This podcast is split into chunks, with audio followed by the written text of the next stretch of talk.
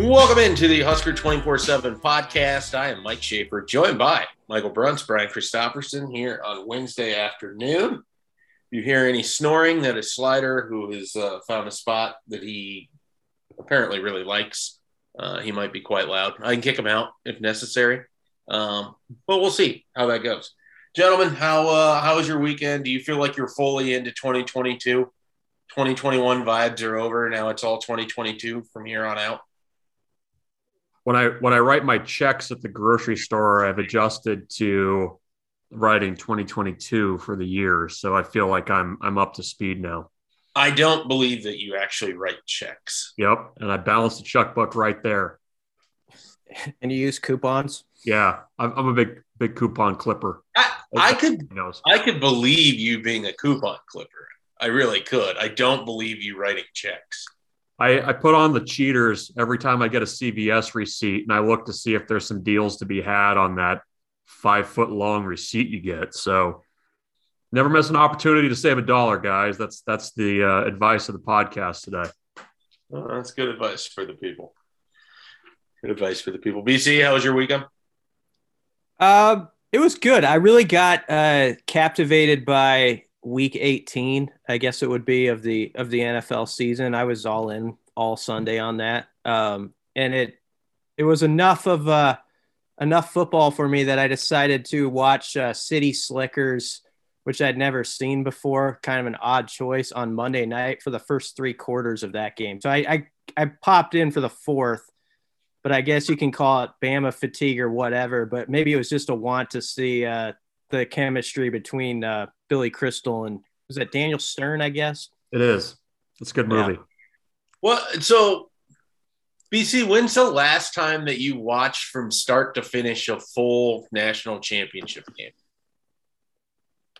Oh, because it's been years. I feel like you've been out on on this for years now. Is this like an annual conversation I have? How I didn't watch it? I'm one of those guys who likes to brag about not watching. No, it. you don't. You don't brag about it. It's just I have an elephant memory and remember stupid stuff, and can specifically recall multiple years in the past of you basically being like, "Yeah, I'm not watching that game."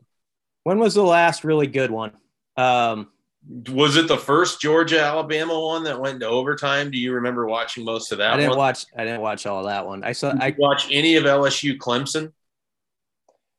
Um, I watched some of it. I watched some of every one of them. I have an intrigue in it. I want to act like I don't care. I just sort of take my uh, NBA playoffs uh, routine to it, where I like, you know what?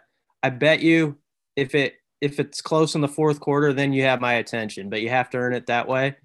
And uh, they did on this last game. I mean, it turned out to be an okay game. I thought some people, it was kind of funny on social media. Some people, I guess, were really dogging on the game for the first three quarters and then some people were criticizing those people who dogged on the game.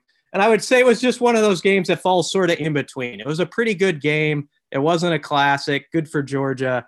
Um, and now that Georgia's won a national title, everybody can go to hating them too because they're Goliath just as much as Alabama is now.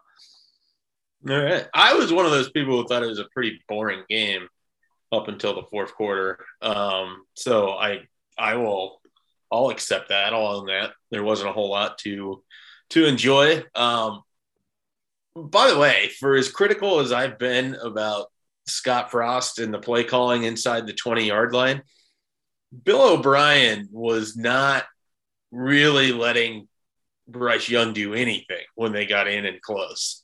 And uh, kicking a lot of field goals inside the 20.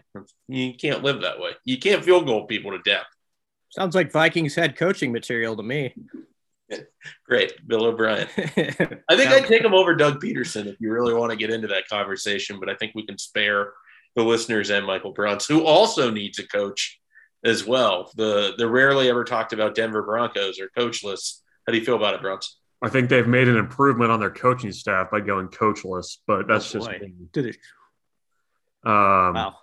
Yeah, I don't, I don't, I don't know. They're going to make a bad hire. They're going to draft a bad quarterback, and the beat goes on. You've seen him hoist a, a Lombardi, so uh, I don't feel bad for you at all. That's several Lombardis. Yeah, yeah. all right. Now we don't feel anything for you at all. all right. let's uh, let's dive into what's been happening with Nebraska football over the last week. The last time we spoke, Nebraska didn't have its quarterback yet.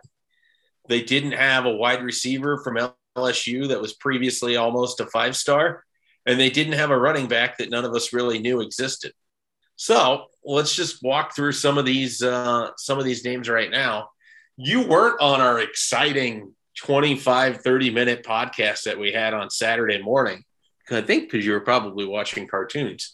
But BC, what are your thoughts on Casey Thompson at this point in time? I mean, I like it. I like uh I think if you look at what he did at Texas, uh, he came out of the gates roaring last year um, before the thumb injury. And I think the thumb injury is legit. I know some people kind of, when they hear a Husker reporter say that, they're like, okay, I, you're already setting up the storyline and making this guy out to be better than he is. I don't want to do that. But I, you know, there were some photographs that showed his hand, and that, that looked like a rough deal to try to play quarterback through half a season with. So um, before that injury, he was really good. Uh, 24 touchdowns has been oft reported. Of course, he has had nine interceptions in 10 games. So you'd like to see maybe that number dip a little bit. Had six in the last six games. Not going to be as much of a runner, of course, uh, but he did run for 3,000 yards in high school uh, down in Oklahoma. So he's a guy who can he can move a little bit. And uh, I I like that he's been through the whole deal of you know having been the man at a big time program and you have to deal with those questions and being in the fishbowl. I think there's some worth to that.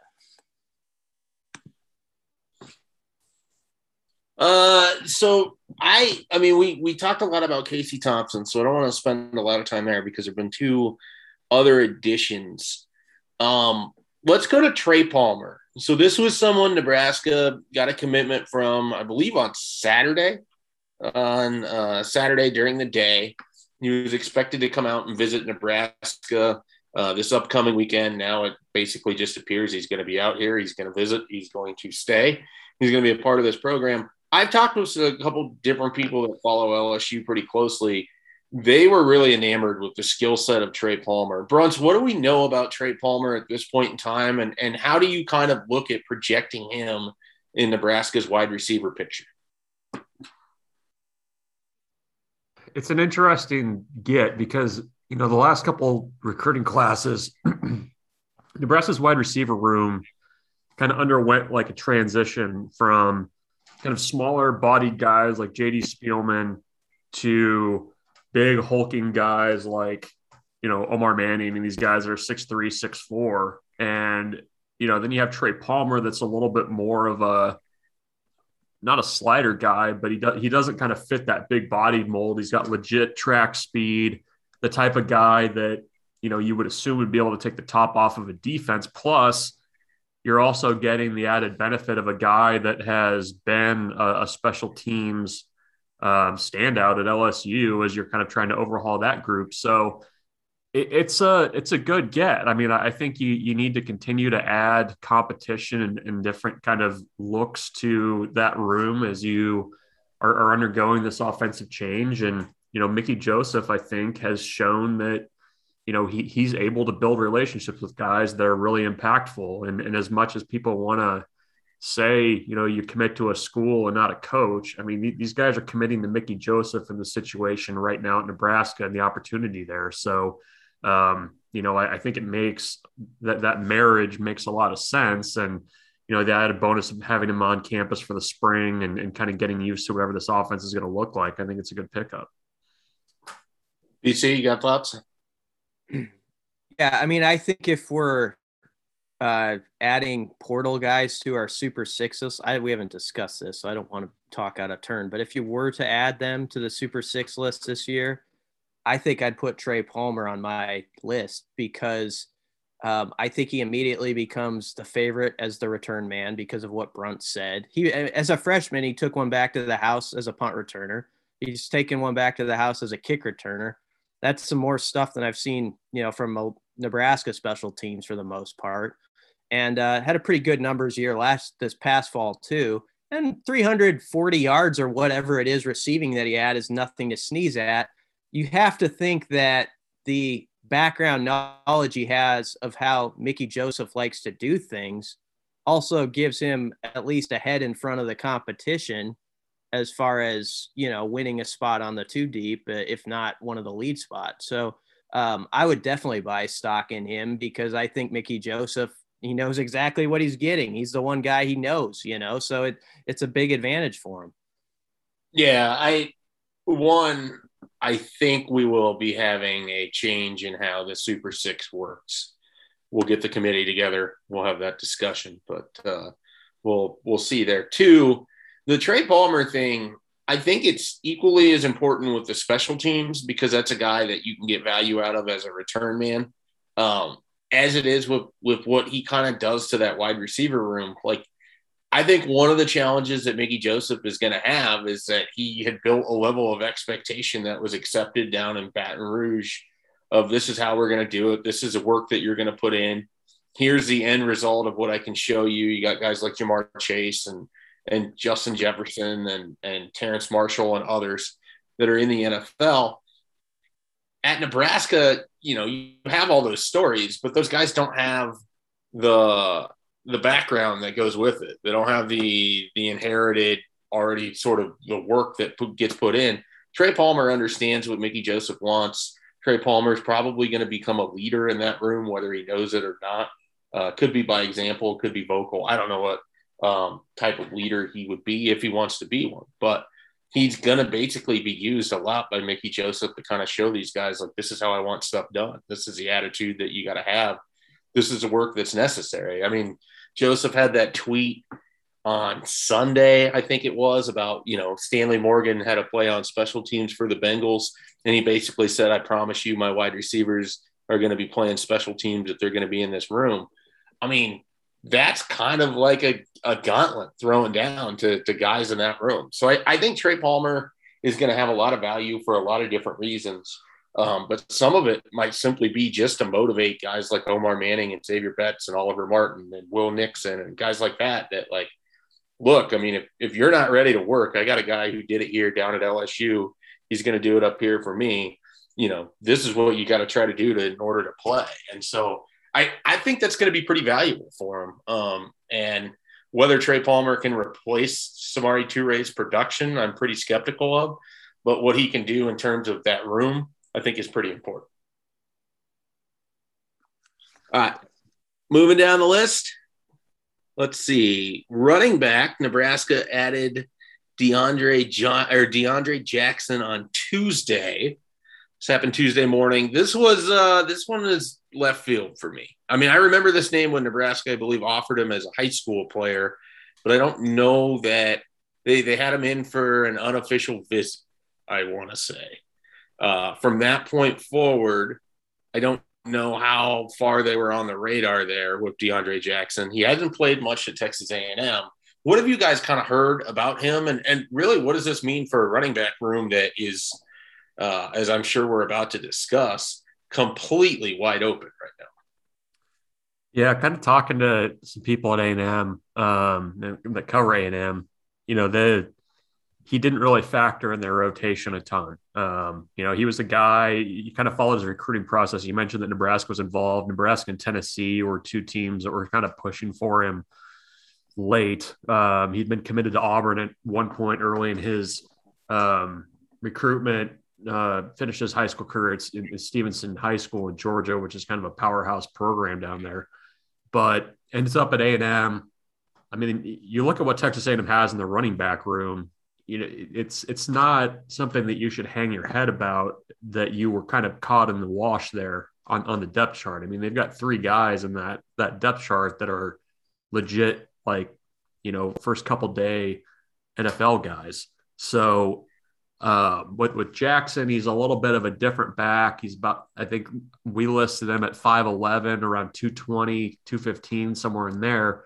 And just a guy that that hasn't gotten an opportunity yet. And, and it's, I, I feel like his story is somewhat similar to a lot of the guys in, in Nebraska's running back room where, you know, you, you didn't, you, you really haven't gotten to see what guys can do um, because it was just so haphazardly done last year with rotations and everything else. So the room is full, really full.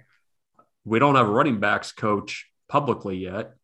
And, you know, kind of sussing out how everything's going to go is going to be kind of interesting over the next couple weeks as Nebraska, you know, kind of puts the finishing touches on its recruiting class and continues to dig in the portal for running backs. I mean, it, it feels like there's probably going to be some guys on the way out, but we don't know who those guys are yet. And we also have guys in that room that, you know, frankly, you haven't gotten a good enough look at just because, like I said, it just seemed like last year, the, the way things were handled, it was all over the place and kind of has been really for the last couple seasons in terms, in terms of rotations.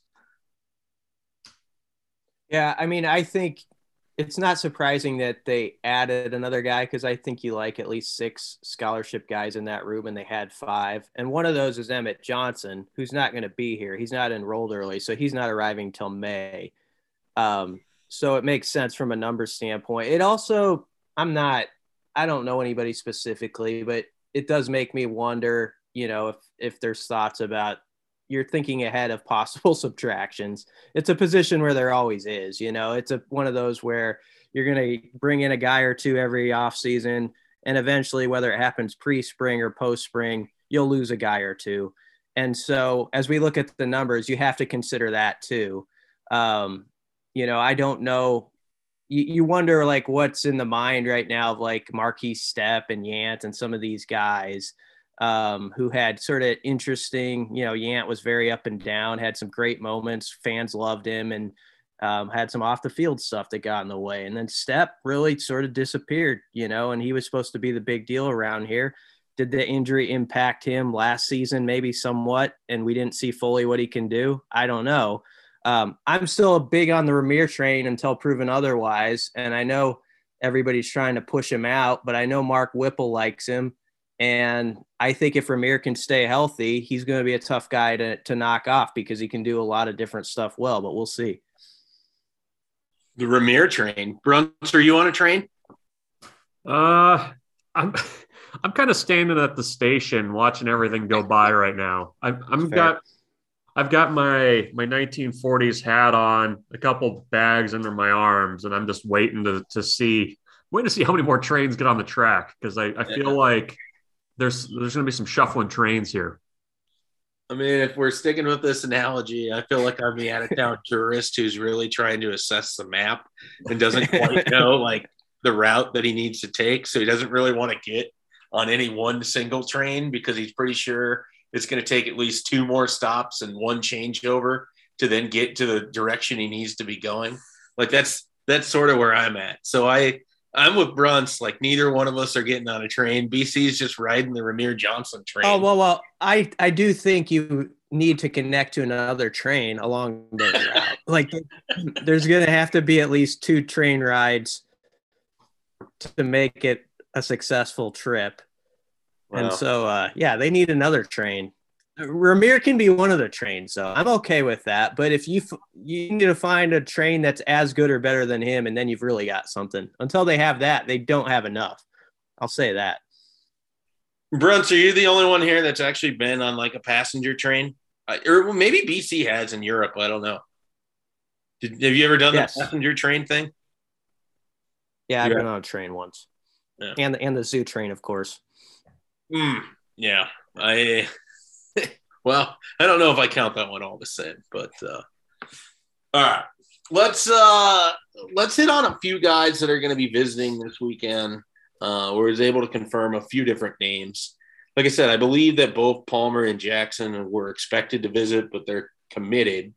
Uh, school starts on Monday the 18th, I believe, so they could be around this weekend regardless. Um, so they're going to be there.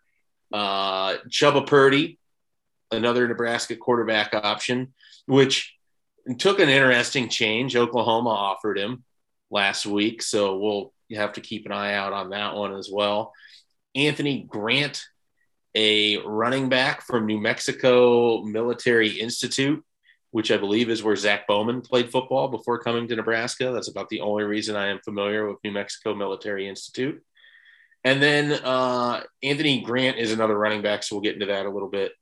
And then Javier Morton, a defensive back out of Georgia that was part of the 2020 class, didn't end up signing with anybody, but was committed to Alabama for a long time.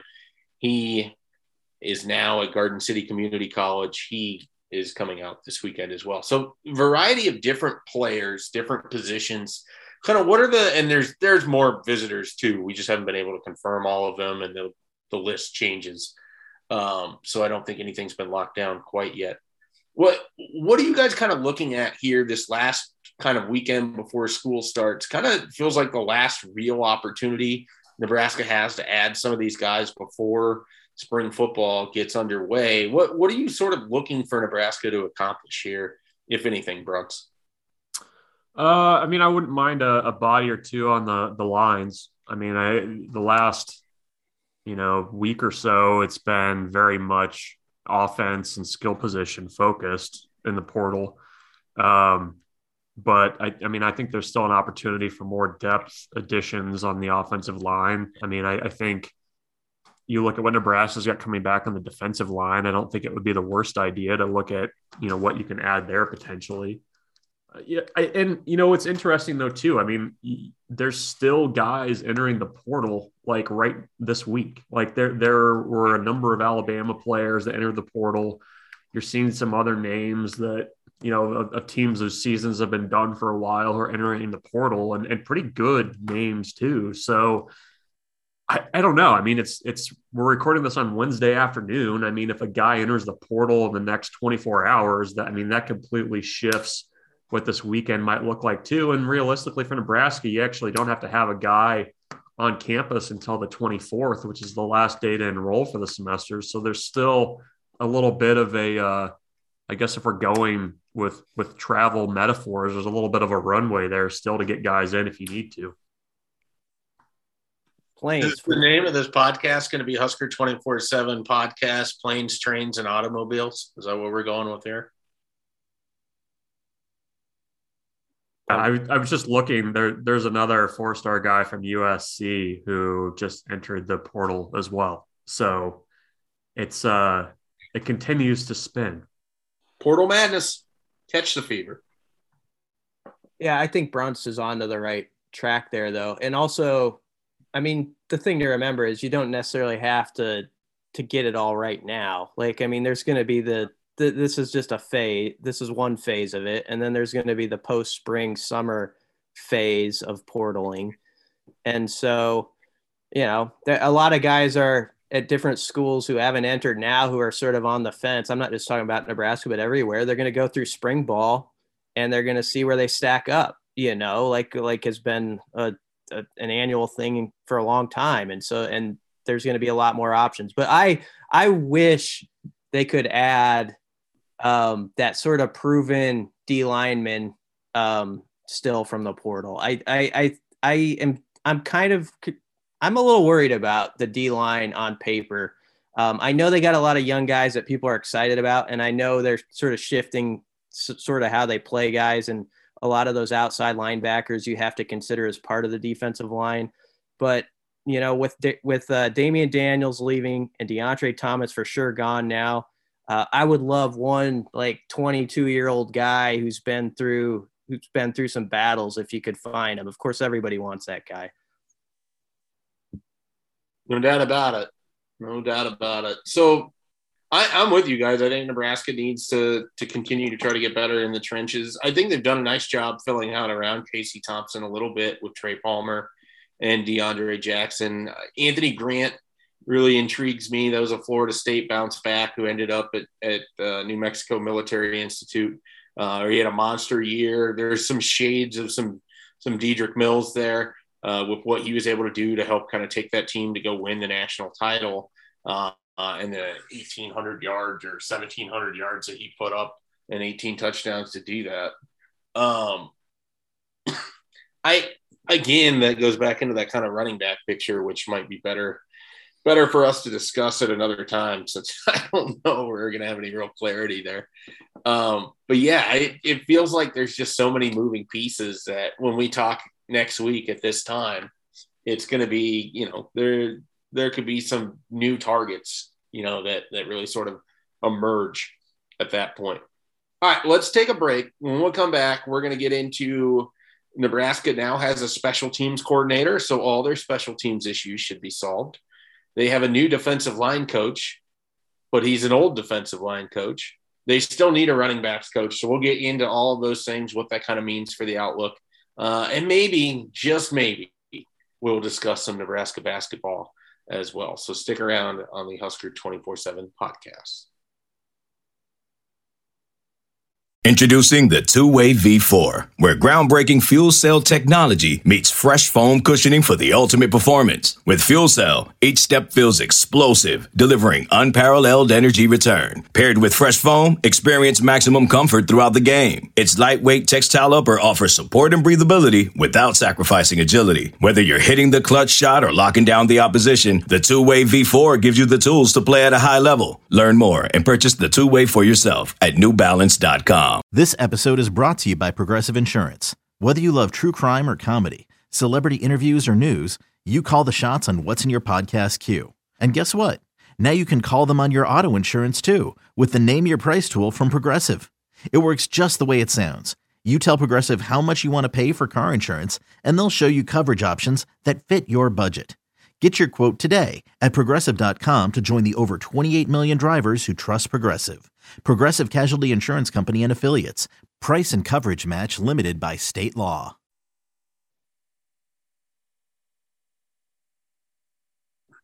Great. We are back. I, again, am still Mike Schaefer, joined by Brian Christopherson, Michael Bruntz here on the Husker 24 7 podcast. All right. Bill Busch, announced special teams coordinator, not a big surprise, kind of has been angling this direction for a little while and was made much easier when Tony Tuioti left to take the Oregon defensive line job. What what stands out to you most about Bill Busch, Brian? I know that you had an opportunity to cover him a little bit when he was with uh, Bill Callahan's staff, um, and then certainly you know you you as everyone is are aware of kind of the career and and where he's bounced around and, and sort of what follows him as a recruiter. So, what stands out to you about Bill Busch as Nebraska's special teams coordinator?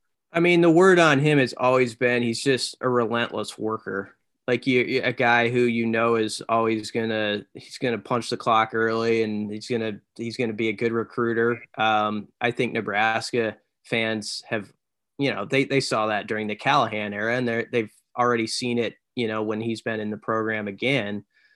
I think um, a good example of how detailed he is as a recruiter comes to some of the specialists they've added, like uh, you know, like the kicker out of Furman, Timmy Bleekrode.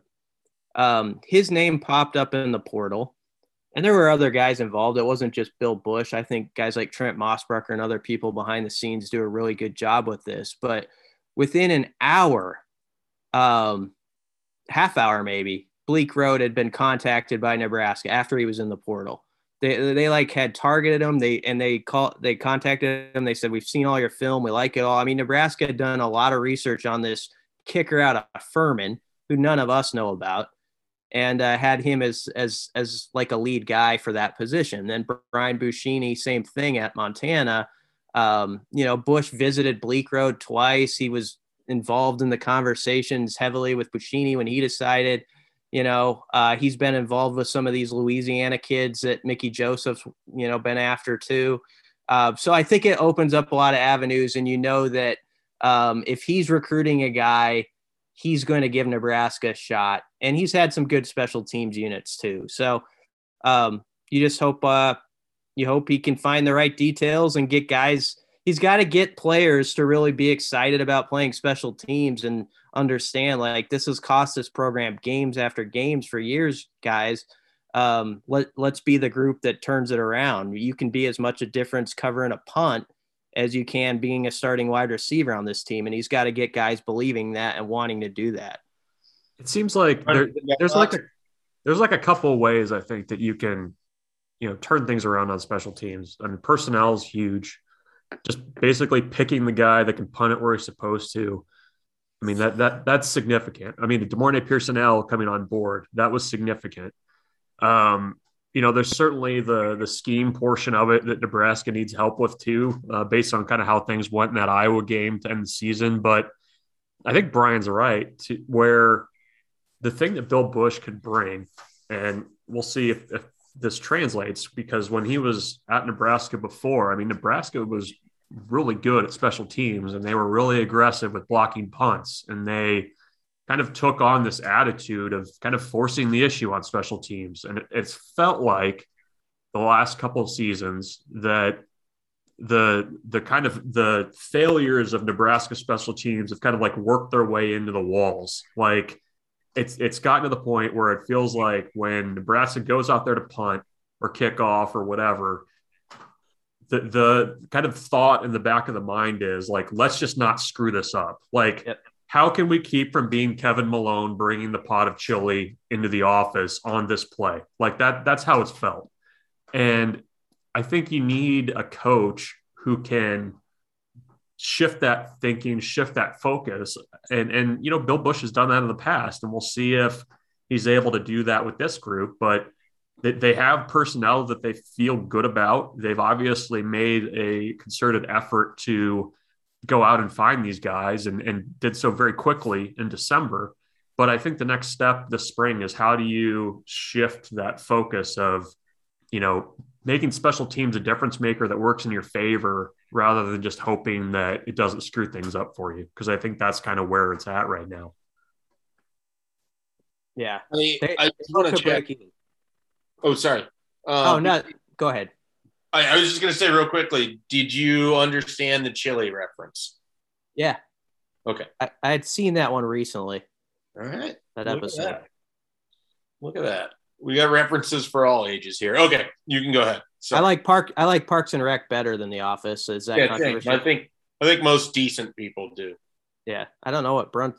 I can't tell if Bruntz there uh, with his look he's giving. Never seen it. Wow. Never It'd seen Parks and Rec. I watched The Office, never Parks and Rec. Parks and Rec would be up your alley. No, Bruntz Bruntz hit it really well. I think that's exactly what it's been. It's like, hey, can can Nebraska special teams break even? Has been like the hope, you know, and you you have to you have to be beyond that. So that's all. Uh, Bruntz Bruntz got it covered it well. Yeah, I mean, I, I think the big thing that these coaches can help bring, in addition to maybe some fresh fresh words and a fresh voice to to some ears that were maybe tuning some things out as an attitude and and if Bill Busch can instill that attitude and Mickey Joseph like I said with his tweet about guaranteeing his wide receivers are going to be playing special teams. I mean I think that kind of attitude seems like it had been missing um, from this program for a little bit. So if that can return that alone can help things in that regard. Okay Mike Dawson now is your defensive line coach. The next piece to the puzzle that we kind of all expected after Tony Tuioti uh, had left to go to Oregon. Mike Dawson was a defensive line coach at UCF with Scott Frost for two years, and then was the defensive line coach for Nebraska in 2018. I, did they even name him as defensive line coach, or is he just like pass rushers coach with? He'll also oversee interior defensive line. Like it's like they didn't put a title on it, right? I assume that they were just going to have Mike Dawson as loud as he talks, just kind of, you know, talk, talk and hit both groups at the same time. Is that not how this is going to work? I, I think it could work. I think it could work. So he's, uh, he's in a familiar role for himself. I, I mean, I don't know that there's a lot there to kind of break down and dissect. I do feel like Tony Tuioti got a lot out of his defensive line across three years, but I also think it's important to acknowledge guys got to get older for him during that run. And so, uh, you know, Mike Dawson gets a couple years and, and he's able to, to see what an older, stronger Ty Robinson and Nash Hutmacher and guys like that can do, um, that can be really helpful for him as well. There, I, I do. BC said this in the last, you know, before we went to break. I also feel like they're missing maybe one more defensive lineman. Like I'd, I'd feel better if I knew that Jordan Riley was going to provide anything, um, but I don't. I don't know what Mosai Newsom is exactly at this point. Nash Hutmacher played a little bit against Wisconsin, and I think there's a lot of excitement about him in that program, but I don't I don't have a strong feeling on him yet. I just think that it they could really have used uh, one defensive lineman out of the portal, and maybe they can still find that, but it it does feel a little bit like they're going to have to get some more uh, from somebody, and maybe that could be a Ruquan Buckley. You know, he was an early enrollee last year, went through the spring Uh, didn't do anything this fall, but could be someone that maybe he's ready to go this time around. I, I do think that Mike Dawson's going to have a little bit of a different challenge this time as a defensive line coach than when he inherited that group in 2018. Yeah, I mean the the one thing you'd have to say about Mike Dawson is with his position group that he was, you know, labeled with last year. I think Caleb Tannor and Garrett Nelson got better. Like I, you know, we talk about Tuioti um, developing guys, and I think that's fair. And I, I could never quite tell with tu- Tuioti the recruiter. I thought he was an okay recruiter, but it, it was sort of like it, it's incomplete. Like I don't know exactly how to grade him as a recruiter at Nebraska. Um, I think Mike Dawson's been a pretty good recruiter with some guys in the Northeast, and I think uh, what he how he connected with Caleb Tannor is probably your best specific case study of a guy who he worked with last year, where you're like, yeah, I definitely saw him making a jump, and that encourages me that he can do that with these other guys. So, by the way, I mean we expected I think Caleb Tannor to come back, but he sort of kind of made it a social media official, which seems to be the. Would you like to read that tweet, BC? I don't. I don't have it in front of me, but he said the the, the windows were going to be tinted this year, I believe. And our podcasts need that type of mindset. We need windows tinted type podcasts. I think that's a good thing. Not not positive, right. but I think so. I like it. I think Caleb. I Caleb though coming back's a huge deal because uh, I expected it, but I, I felt like he had some plays behind the line of scrimmage that were good, but you felt like he was maybe just uh, a couple inches away on a few plays from from having from taking that next step. So if he can if he can find that in 22, he'd be an example of a guy who I think some people sort of thought, well, two or three years into the program, he is who he is, you know, kind of one of those stories like he's gone as far as he's going to go. And I think he proved this last year. That's not the case with him, which you don't always see anymore in college football. Bruntz? I, I think BC hit on it. I mean, I, I, I don't.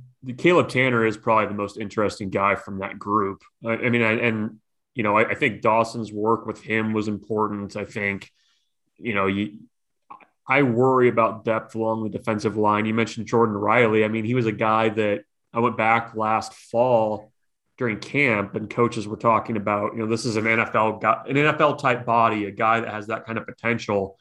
And you only saw him in like very obvious goal line situations. So I I think, you know, Mike Dawson is going to have a little bit of work to do um, in, in developing guys on that front. And and you know, Jalen Weaver and those guys that are, are, a little bit younger or unproven in the program. So um, you know, it, it's it was kind of a formality. It's just another kind of add on to the job title, but I think he's going to have a really important spring if you want the needle to keep pointing up on Nebraska's defense. Because if you take a step back on that front seven, um, you know, especially in, in that front group, I, I, I think that's uh, that, that's going to be tough for the defense. All right. Uh, still no running backs coach. Do we have a name? Do we have a small group? Do we have a big group? Is it like the running back room itself and we're all going to take different trains? What do you think? yeah, I mean, it, it's, we're still waiting. Um, you know, the, I guess, kind of wrench in the plans, if, if it is considered a wrench, you know, you had what seven job openings in the NFL and the subsequent fallout with that that that might have kind of changed the conversation a little bit. Um, you know, the the names that are out there, you know, Florida's Greg Knox, formerly of Florida, um, Bryan Applewhite at, at TCU, um, who was there previously. You had the offer to a TCU running back commit who's very close with Applewhite, which probably raised the eyebrows a little bit. But, you know, as we stand now, I mean, that's a pretty um, important piece to this puzzle, especially given, like we talked about in the first segment, about the offers that are going out to running backs and trying to add more to that group. So, um, you know, small group potentially expanded with with uh, an interview or two uh, of, with NFL guys, but um, you know, nothing nothing that uh, you know, I would say is certain as of two o'clock on Wednesday. Yeah, I don't know for sure either, but I've got sort of a a radio guy question, I think, and I say that with all love. Um, at that running back spot, would you, if you had one where the needle went higher on one particular skill set, whether the coach was a developer or a recruiter, which which does Nebraska need the most right now within within the layout of this staff that you don't know all the other pieces to? Do they need a developer or a recruiter more than one more than the other at this point? I would think they need a developer. Um, I think that the staff between Sean Beckton, Mickey Joseph, now Bill Busch, uh, I think Mike Dawson is an asset for them in terms of recruiting.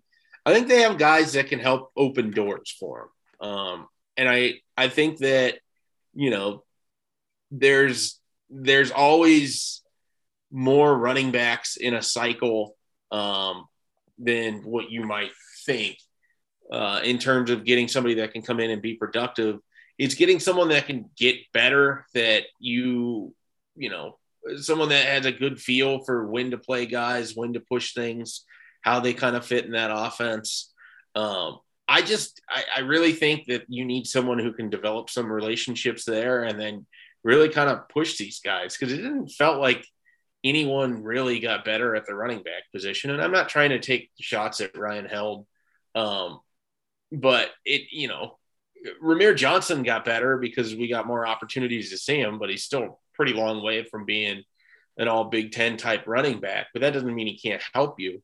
Uh, I just I, I, would like to see some more development uh, from running backs from years to year, from year to year, than really what we've seen in some time. I mean, it's honestly uh, there was an argument on the message board about this, but really Nebraska hasn't recruited and developed that position particularly well now for close to a decade.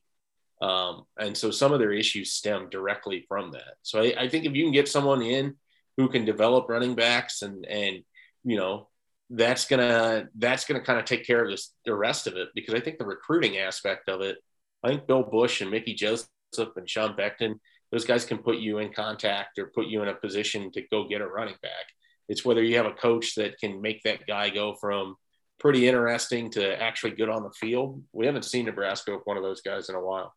And think about how murky it's been like every year of the Frost era at that position throughout the season. Like, yep. I mean, even the first year, Ozigbo took off, but he wasn't the guy off the bat. He was like third or fourth, I think, in the fall camp. Yeah. And uh, Greg Bell obviously decided to go and t- turned out pretty good. That maybe that's more of a player thing, but um, like every year since then, uh, whether it was you know Dedrick Mills did have some injuries, which you have to add to the conversation, but um, I think people would say he was sometimes underused. And uh, this last year was a clear example where, remember, all of last August, the talk was, we got to find that bell cow. Like the, it was uh, like, we're going to find that guy. It, and it felt like they were really determined to do it too. They like trotted up a few guys the one day, like these are the three guys who are the lead. And the guy, one of the guys who they didn't trot up, I think, was Rahmir Johnson, who ended up being the top guy halfway through the season. Now, obviously, there was the Gabe Ervin injury and all that, but I tell you what, it's just like you couldn't, you can't set your watch to anything at that position, and that's what I think you're talking about too. Is like let's let's get some clarity, let's get some like definition when we're four weeks into the season. Like this is what it looks like, and you can have some trust that this is going to work with these three guys. Yeah, I, I feel like that's kind of been true for Nebraska at running back for a while. I mean, it was pretty unsettled in 50, basically since Ameer Abdullah. Like, since you had an NFL guy, you basically went into every sort of offseason, save for really 2020, because Mills was so good in the month of November 2019. Um, really, every other year, it's kind of been like, well, who's the guy going to be? And then you got to go through spring ball, and then you have the the fall. And then, as you kind of pointed out, like whoever was sort of predetermined how it finished the year was never that guy. And so um, it's kind of a weird deal all the way around at running. Well, and, and rotationally too. I mean, you have like Markese Stepp coming in for like the final drive against Ohio State when he hasn't played for several games. The very like kind of speaking in code for you know him saying he knows why he wasn't playing, but you know didn't want to say and.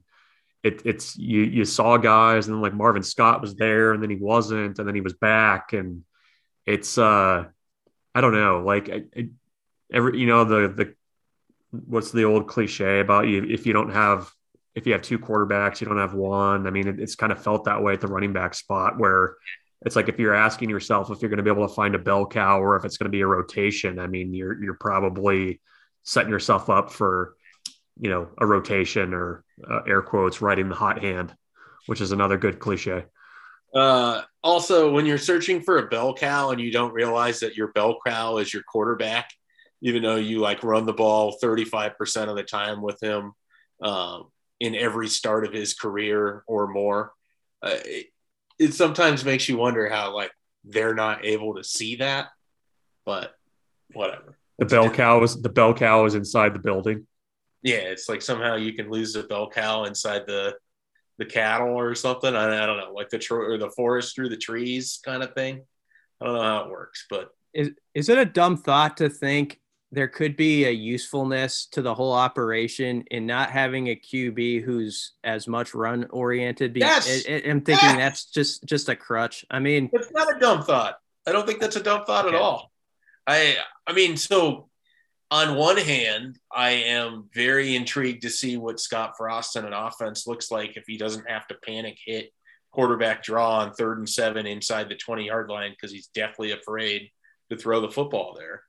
On the other hand, they brought in a dual threat quarterback who wasn't used much to run the ball, but I've been told repeatedly has the ability to run the ball pretty well. So maybe yeah.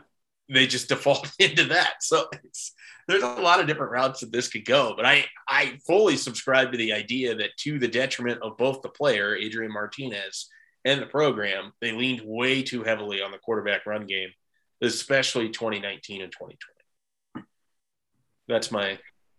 I wrote. My... He, I've written hesitantly that, um, you know, Casey Thompson isn't the runner Adrian is, and I don't think he is. But his uh, his numbers in high school. I mean, he he he ran for three thousand some yeah. yards, so he can move a little bit. You so, can definitely run. He's just been coached to be more of a uh, of a passer, which I think is good. I think that's really. Mm-hmm. But we'll see. You know, it, everything is going to sort of hinge on like how Mark Whipple and Scott Frost react. The first time it's third and five, and it's a critical need to get a first down situation. Because if it's third and five and it was Adrian Martinez, we had a pretty good idea of what was coming. Third and five, and it's, you know, Casey Thompson. We don't know exactly what that's going to be, which excites me, uh, at least on some level, because, you know, you have to find the things that are exciting when Nebraska has struggled uh, as a program for as long as they have. Uh, okay. Do we want to talk about struggles and continue on with Nebraska basketball, or do we want to spare the people? I'll leave it up to Michael Bruntz. No, we're talking basketball. All right. The people are not spared. If if Brian's having to to go through to these games, we're going to talk Nebraska basketball. They play better at home. He's lucky he doesn't have to go to the road games. That's where they look atrocious. It was a nice walk over the bridge too. They changed our parking spot. I'm not going to be a complainer here on the pod, but our parking spot's a little further away than it used to be, and at least it wasn't negative five degrees on uh, Tuesday night. You're just leaning right into that north wind. Yeah. The cold. So Illinois last night again. Nebraska comes out guns blazing. Um, then by the second media timeout is basically even after being up by 12. Um, what did you make out of that effort? And if I would have told you that Nebraska was would would basically be tied with Kofi Cockburn sitting on the bench for the last two and a half minutes, would you have expected that Nebraska would have actually had a, a shot or to, to win that? Because because everything Illinois did last night in the last two minutes was with Kofi Cockburn sitting on the bench. I would have expected what happened just because you're you're so trained you're so trained to it. I think like right at right away they hit a three ball and then Trent Frazier hits one a minute later to sort of put it away. Um, I mean, there's a difference. I mean, you got a guy like Trent Frazier who's been through the Big Ten wars for three or four years, whatever. I mean, that's a guy who's just seasoned in those games. And it was like, all right, it's time to ball. Four minutes left. Let's go get it. And uh, Illinois has those guys who have played together and expect to get it done. And even though uh, their big man was wasn't out there, um, you know, they had another another big uh, who stepped up for them. And yeah, it's a it was a tough. I I can't knock the effort. I mean, you got to say of the four games since they've come back this January, the Rutgers one was really like disgusting. The other three games, I I would chalk it up to Nebraska putting in the work, but they just don't have it. They don't have the goods to to go knock those teams off unless everything just lines up in a row. And uh, you know, they actually did a good job of keeping Illinois from getting loose behind the arc last night. Illinois hit seven threes. They came in averaging 10 a game. So they brought that down a little. Uh, but when it when it mattered, uh, you know, they made the shots and then Nebraska's offense sort of they gave away a possession in a key spot. And I feel this is not going to be a popular take. I feel a little bit bad for Alonzo Verge because I think he's sort of stuck in limbo. Like he's he's trying to take on a job that's maybe not exactly fit for him, but they and Fred Hoiberg knows he sort of needs like the best of Alonzo Verge to even have a shot against some of the talent teams they're playing. So everything's kind of in limbo. Like Hoiberg knows he needs that Verge, even though he can sometimes make you pull your hair out. And Verge is sometimes doing stuff I don't think he's totally comfortable with. And I know people get mad because he's dribbling the ball so long and stuff like that. But um, you know, Illinois was taking away everybody else. Brad Underwood said that in this post game. He's like, we're going to make Verge handle the ball, and he, if he wanted to shoot it 25 times, go ahead. And so they were they were playing to that strategy to force to force it all on Verge, and that's that's. I don't know. Nebraska's in a tough spot. Derrick Walker's playing great though. If I can say one positive, he's playing his butt off it's the the the line from that game was interesting though because if you look at the first half, it, you know Nebraska comes out and just absolutely like blitzes Illinois out of the gates. They have that the the kind of middle section of the first half where they gave everything back. And then going into the locker room, Nebraska plays excellent basketball for about a four or five minute stretch. And that's just that's the maddening part about this team is that for very small concentrated portions of the game they can play well offensively. They can make shots. They can you know shoot good shots. Um, you actually got Bryce McGowens going to the rim with a little bit of anger last night which was good to see. But it's how do you avoid the the the the stretches in between where you just play disinterested defense, you take bad shots, you give up transition opportunities, and and just look like you want to be anywhere but you know on the court together.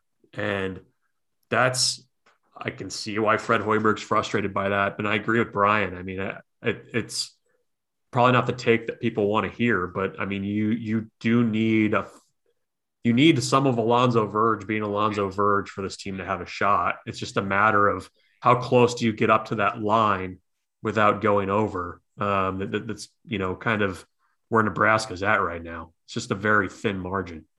Well, where Nebraska's at is they haven't recruited a point guard for two straight seasons, so they kind of have created their own issue in that effect. I mean, they don't have a point guard on this roster. That was I don't know if it was by design, but you know, it wasn't like Verge was someone they added in March of last year. They got him in what July? Yeah, he basically committed and showed up. So I don't know what the plan was at point guard before they got him, but that kind of fascinates me too. Uh, and I don't even think that you know, I don't even think that he's one of the larger issues for them. I mean, they're just they're not a team that does little things particularly well. I don't think that they lack effort. Like I, I think that they're certainly trying. Um, so I, I, wouldn't go down that route or that conversation, but it's just simple stuff. Like they they have guys who don't bother to box anybody out. They don't check bodies. They don't look. But the, a shot goes up and they sort of just turn their shoulders to the rim and jump straight in the air. Like, congratulations, you're going to get out rebounded by 15 against every other team in this conference with that attitude. But that's what they do. Like, that's everybody but Derrick Walker. And that, you know, that's not a new thing. That's been a problem for him for several years now, but that's just where it is. Um, yeah, it, it should have come as no surprise to anyone that whether it was Ohio State or Illinois, when it came down to crunch time, Nebraska doesn't rebound well. They don't shoot well. So it wasn't like they were going to get off great shots or, you know, create these great looks. Like, I honestly don't think they're going to win a game if they're up by three points and there's two minutes left in the game. Like, they just don't do any of the stuff necessary to put a team away. Like, I, I think they have to be up by 10 going into the final four minutes if they're going to win a Big Ten game this year. That's really how it feels to me. And they have the ability to, to beat somebody that way.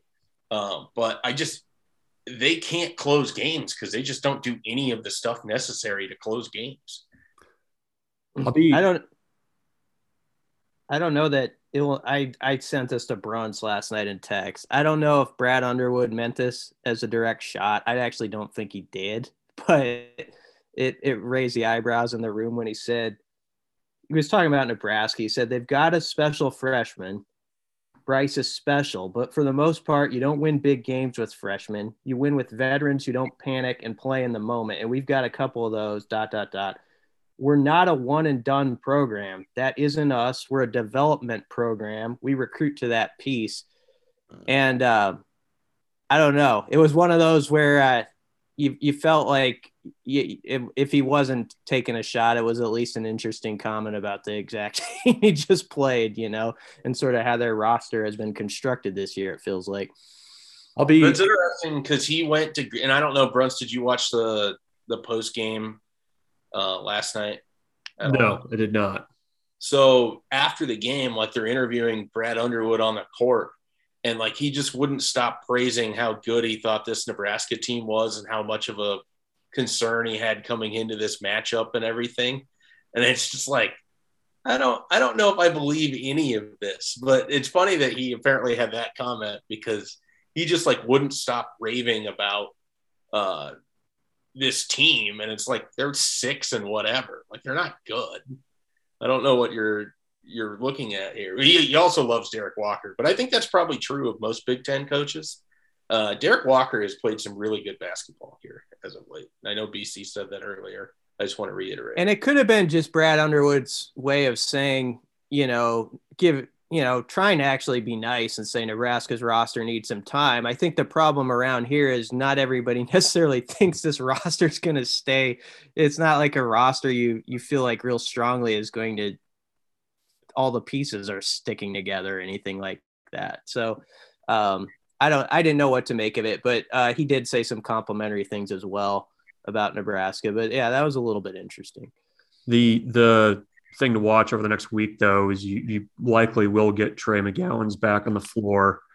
Definitely think that'll help. I'm eager to see what that does just from a attitude perspective. I mean, he's the alpha dog in that locker room. Um, I think his loss has been felt late in games, um, not just from what he does from you know from a skill perspective, but also just um, you know being in guys' faces a little bit, effort, that kind of thing. So. I, I think getting him back will be important. I don't know, you know, I'm, I'm sure there's going to be rust to shake off there for him, but I, I think just having him back on the floor and in the mix is going to be really important for a team that at times looks like it needs a kick in the pants. All right. Uh, unless you guys have anything else you want to add, and I think, I think I will go ahead and make this decree next week. We're gonna we're gonna bring back sock talk. So BC, start thinking about it a little bit. You get a week to prepare, and we're gonna we're gonna ask you for some off-season sock outlooks on what you've seen so far in the Big Ten. So uh, just a just a heads up. That'll that'll give you a little bit of time. You can think All right. All right, uh, I'll do some prep work. Spend time at Husker 24 7 this weekend. Nebraska's going to have visitors in. There's plenty of stuff going on. Nebraska basketball plays again when? Friday at Purdue. There you go. it gets easier. top five team on the road. This can't go poorly for them. and then they get Indiana at home on Monday. Uh, so a um, a Hoosier State basketball weekend for Nebraska. Uh, anything else you guys want to add? No. I'm out of gas. Yeah. They don't want to talk to you anymore. Neither do I. We will be back next week with another Husker 24 7 podcast. Thanks for sticking around. Was a very bright, shining light, Sarajevo, and they needed to kill that light. From producers Matt Damon and Ben Affleck, explore how art and music sustained hope during the siege of Sarajevo, thanks in part to humanitarians and the band U2. U2, they represent a personification of our resistance. The Hollywood Reporter hails Kiss the Future, moving and inspirational. Kiss the future! Viva Sarajevo! Kiss the Future, new documentary now streaming exclusively on Paramount Plus. Go to Paramount Plus to try it free. Terms apply.